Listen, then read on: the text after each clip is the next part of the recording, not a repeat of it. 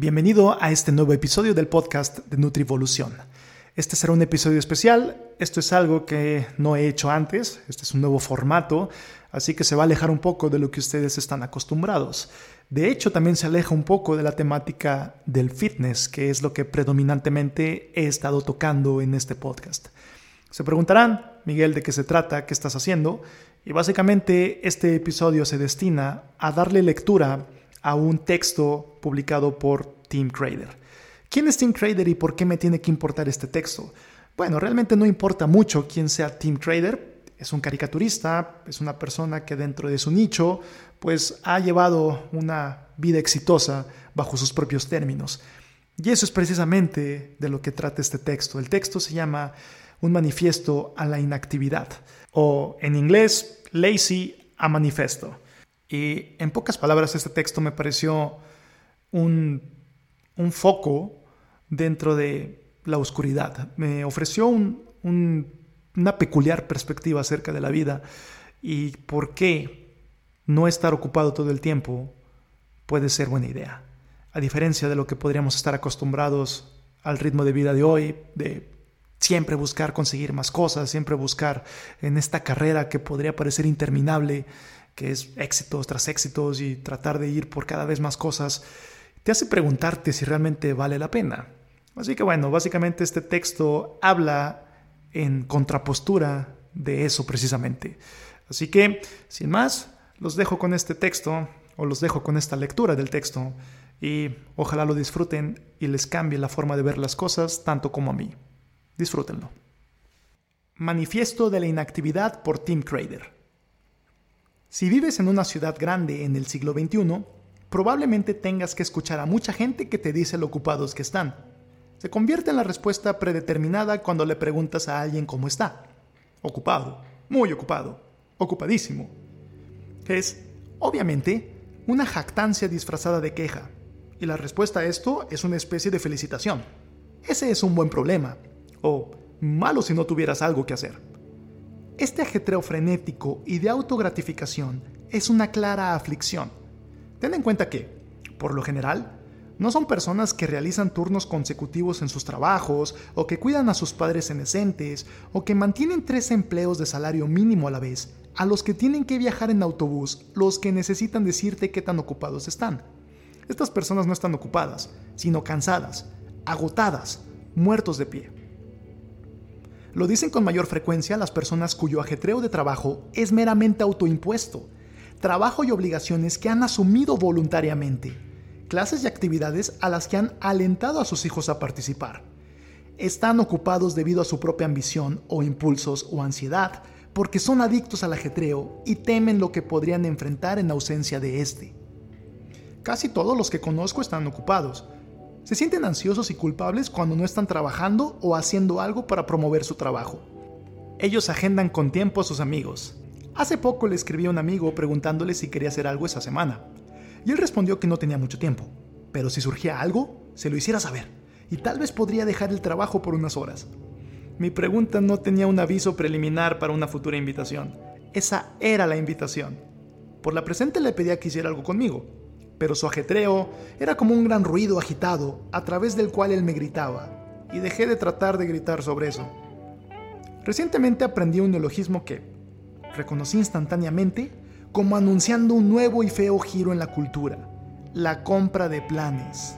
Es decir, aplazar el compromiso de cualquier plan para una noche hasta que se sepa cuáles son todas las opciones, y luego Elegir la que sea más probable que tenga diversión, o que logre avances en la carrera profesional, o que contenga la mayoría de las chicas en él. En otras palabras, tratar a la gente como opciones de menú o productos dentro de un catálogo. Incluso los niños están ocupados ahora, programados con clases de enriquecimiento, tutoriales y actividades extracurriculares. Al final del día, llegan a casa tan cansados como los adultos, lo que no solo me parece triste, sino también odioso. Fui miembro de una generación de niños no vigilados donde pasaba tres horas de mi tiempo totalmente desestructurado, en gran parte sin supervisión, tiempo en que solía hacer de todo, desde buscar en la enciclopedia del mundo hasta hacer películas animadas y reunirme con amigos en el bosque para lanzarnos trozos de lodo directamente a los ojos. Y todo esto me brindó conocimiento, habilidades e ideas que siguen siendo valiosas hasta el día de hoy. El ajetreo no es una condición necesaria o inevitable de la vida, es algo que hemos elegido. Recientemente platiqué con una amiga que había sido expulsada de la ciudad de Nueva York debido a los altos costos de los alquileres, y ahora tiene una residencia de artista en una pequeña ciudad al sur de Francia. Se describió a sí misma como feliz y relajada por primera vez en años. Ella todavía hace su trabajo, pero no consume ni todo su día ni todo su cerebro. Ella dice que se siente como en la universidad. Tiene un círculo de amigos con los que va al café o mira televisión juntos todas las noches. Ella tiene novio otra vez. Una vez resumió con tristeza las citas en Nueva York. Todos están demasiado ocupados y todos piensan que pueden hacerlo mejor. Lo que ella había asumido erróneamente como su personalidad, impulsiva, irritable, ansiosa y triste, resultó ser un efecto de su entorno, de la presión atmosférica aplastante de la ambición y de la competitividad. No es como si alguno de nosotros quisiera vivir así, más de lo que una persona quisiera ser parte de un embotellamiento o de ser pisoteado por una multitud dentro de un estadio. Es algo que nos obligamos colectivamente a hacer. Puede que no sea un problema que se solucione a través de cualquier reforma social o de régimen de autoayuda. Tal vez es así como son las cosas. El zoólogo Conrad Lawrence llama la existencia apresurada en la que el hombre industrializado y comercializado se ha precipitado a sí mismo y todas sus aflicciones concomitantes, úlceras, hipertensión, neurosis, etc., consideradas como un desarrollo inoportuno o una desadaptación evolutiva provocada por nuestra feroz competencia intraespecie. Nos compara con aves cuyo plumaje, seductoramente largo, las ha convertido en presas fáciles y no precisamente en mejores voladoras. No puedo evitar preguntarme si todo este agotamiento histriónico no es una forma de encubrir el hecho de que la mayoría de lo que hacemos no importa. Una vez salí con una mujer que hizo una pasantía en un editorial de alguna revista, donde no la dejaban salir a almorzar, para que no tuviera que regresar con urgencia. Esta era una revista de entretenimiento, cuya razón de ser había sido obviada el momento en que aparecieron los botones de menú dentro de los controles remotos, por lo que es difícil ver esta pretensión de indispensabilidad como algo más que una forma de autoengaño institucional. Según el volumen de mi correspondencia de correo electrónico y la cantidad de cosas efímeras de Internet que me envían a diario, sospecho que la mayoría de las personas con trabajos de oficina están haciendo tan poco como yo. Más y más personas en este país ya no hacen nada tangible. Sí, sé que todos estamos muy ocupados, pero ¿qué se está haciendo exactamente? Todas esas personas llegan tarde a las reuniones y gritan en sus teléfonos celulares para detener la propagación de la malaria o desarrollar alternativas viables a los combustibles fósiles o hacer algo hermoso. El ajetreo sirve como una especie de tranquilidad existencial, una protección contra el vacío. Obviamente, su vida no puede ser tonta, trivial o sin sentido si uno está tan ocupado, completamente reservado, en demanda cada hora del día. Todo este ruido, prisa y estrés parecen ideados para ahogar o enmascarar algún miedo al centro de nuestras vidas. Sé que después de pasar todo un día trabajando, o haciendo mandados, o respondiendo correos electrónicos, o mirando películas, manteniendo mi cerebro ocupado y distraído, tan pronto como me acuesto para dormir, todas las inquietantes preocupaciones cotidianas y preguntas significativas que había tenido éxito manteniendo a raya durante el día se apiñan en mi cerebro como monstruos saliendo del armario en el instante en que apagas la luz. Cuando intentas meditar, tu cerebro de repente aparece con una lista de miles de elementos urgentes por lo que deberías estar obsesionado, en lugar de simplemente quedarte quieto. Uno de mis corresponsales sugiere que lo que todos tememos es que nos dejen solos con nosotros mismos. Lo diré, no estoy ocupado. Soy la persona ambiciosa más vaga que conozco. Como la mayoría de los escritores, me siento como un reprobado que no merece vivir cualquier día que no escriba. Pero también siento que cuatro o cinco horas son suficientes para ganar mi estadía en el planeta por un día más. En los mejores días de mi vida, escribo por la mañana, voy a dar un largo paseo en bicicleta y hago mandados por la tarde. Veo amigos, leo o veo una película por la noche. Los mejores días de mi vida están dedicados al libertinaje ininterrumpido, pero estos son, por desgracia, poco seguros y cada vez más difíciles de organizar. Esto, a mi parecer, es un ritmo sano y agradable por un día. Y si me llamas y me preguntas si en lugar de terminar mi trabajo, mejor vayamos a echar un vistazo al nuevo restaurante de la ciudad, o mirar a las chicas en el Central Park, o simplemente beber cócteles rosados durante todo el día, diré, ¿a qué hora? Pero hace poco comencé insidiosamente, debido a las obligaciones profesionales, a estar ocupado. Por primera vez en mi vida pude decirle a la gente, con la cara seria, que estaba demasiado ocupado para hacer esto o aquello que querían que yo hiciera. Pude ver por qué la gente disfruta de esta queja. Te hace sentir importante, persistente y fastidioso. También es una excusa inexpugnable para rechazar invitaciones aburridas, eludir proyectos no deseados y evitar la interacción humana. Excepto que odiaba estar realmente ocupado. Todas las mañanas mi bandeja de entrada estaba llena de correos electrónicos que me pedían que hiciera cosas que no quería hacer, o que me presentaban problemas que tenía que resolver. Se volvió cada vez más intolerable, hasta que finalmente Huí de la ciudad, a la ubicación no revelada desde la que escribo esto. Aquí no me molestan las obligaciones. No hay televisión. Para consultar el correo electrónico, tengo que conducir a la biblioteca. Me he acordado de los ranúnculos, las chinches y las estrellas. Leo mucho. Y finalmente estoy haciendo algo de escritura real por primera vez en meses. Es difícil encontrar algo que decir sobre la vida sin sumergirse en el mundo.